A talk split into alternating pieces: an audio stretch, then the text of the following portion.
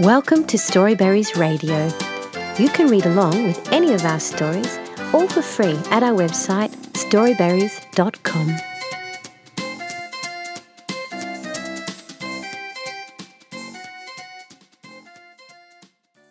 Watch Out for Germs by Andrea Kazmarek.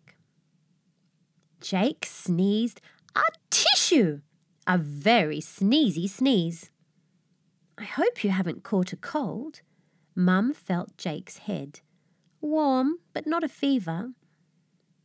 Mum handed him a tissue.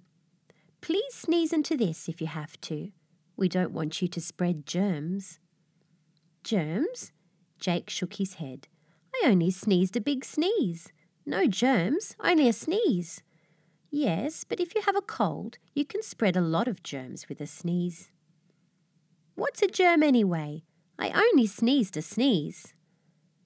You can't see germs. They hide in sneezes, or coughs, or on dirty hands, and can spread illness, Mum explained.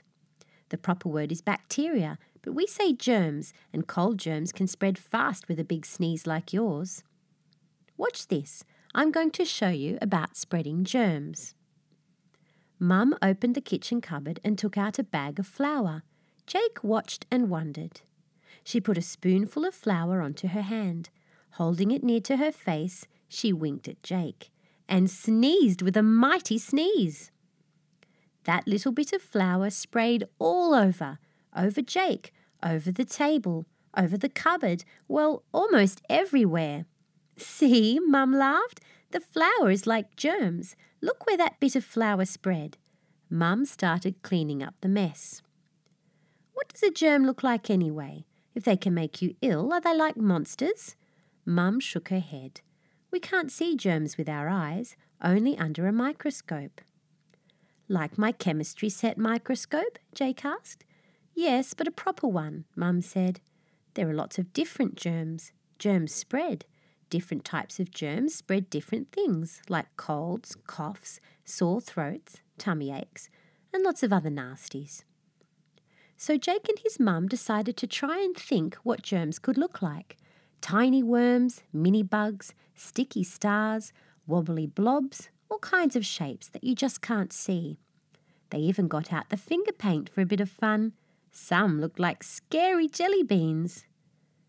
Okay, so how can we stop these little nasty germs spreading?